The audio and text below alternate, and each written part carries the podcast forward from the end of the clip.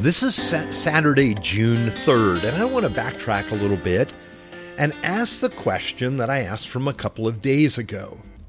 Have you seen the suffering that comes from sin in your life? I know it's a tough way to start today, but this is the clearest way to put it. Families are easily devastated by sin. We lose sleep and peace over it and it robs us of life and joy. It strips away our dignity and replaces it with misery. And it also tears us away from God.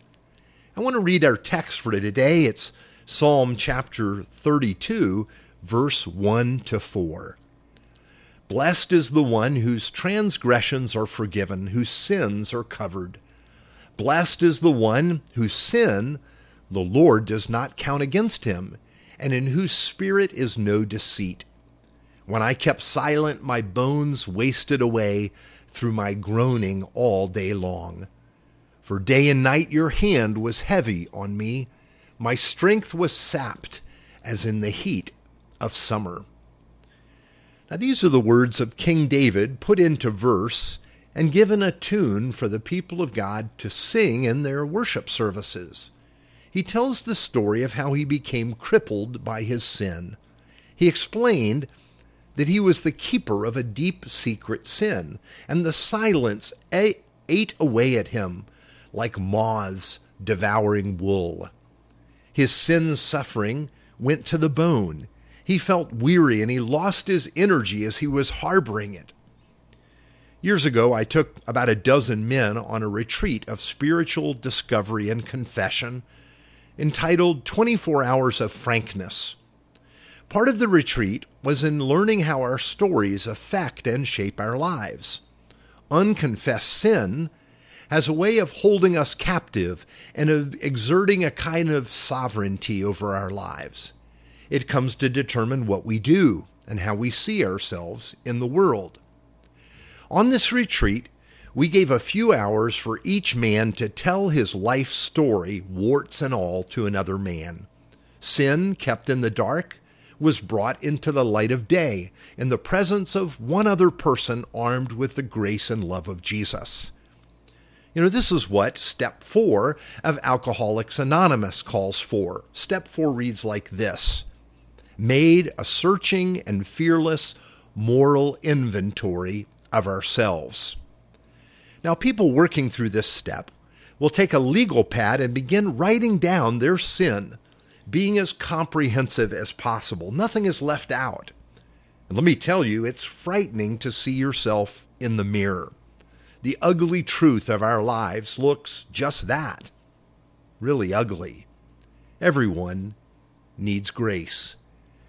When you're done writing, and you may spend days working on this, you share it with one other person. In AA, it's with your sponsor. You read all that you have written, uninterrupted. Now I know that we think there's no one that has sinned as I have, done what I've done, but where or been where I have been.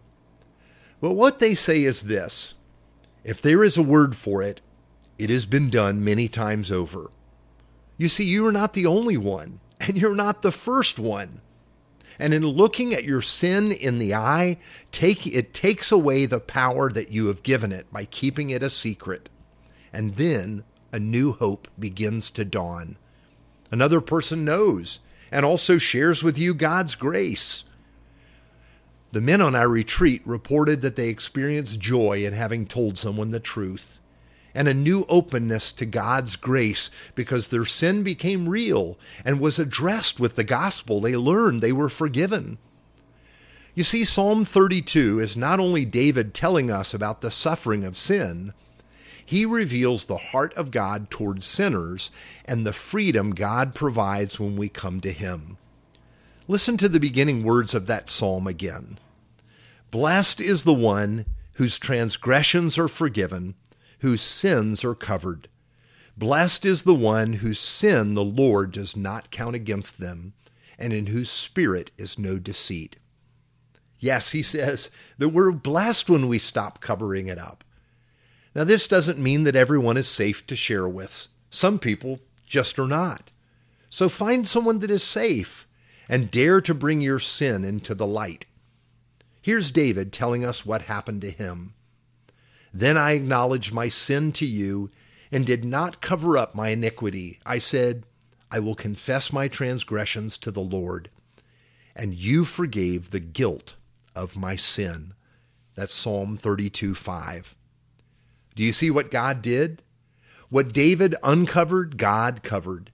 Notice that God didn't tell David to clean himself up. He didn't tell David that he needed to do penance or make everything right. The Lord didn't tell David that he would be on probation until he proved he could do better.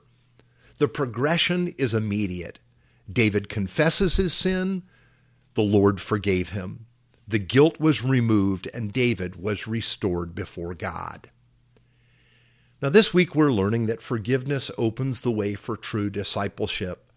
We also learn that confession is not something we do, but something that becomes a regular process of coming to God and having our wounds treated, our sins forgiven, bringing into the light what we have done so that we can live daily in the joy of God's forgiveness. I should say we don't do it once, but we do it day in and day out.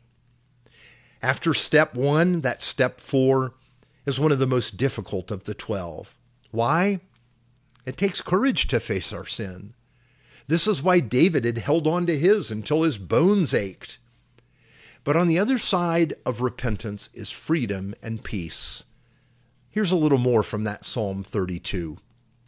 Therefore, let all the faithful pray to you while you may be found. Surely the rising of the mighty waters will not reach them. You are my hiding place. You will protect me from trouble and surround me with songs of deliverance. That's Psalm 34, 32, verse 6 to 7. Let's pray. God, we hide that which becomes poison to us. Set us free by your grace that we might live in your peace. We thank you that Jesus washes us and makes us clean. And we pray in his name. Amen.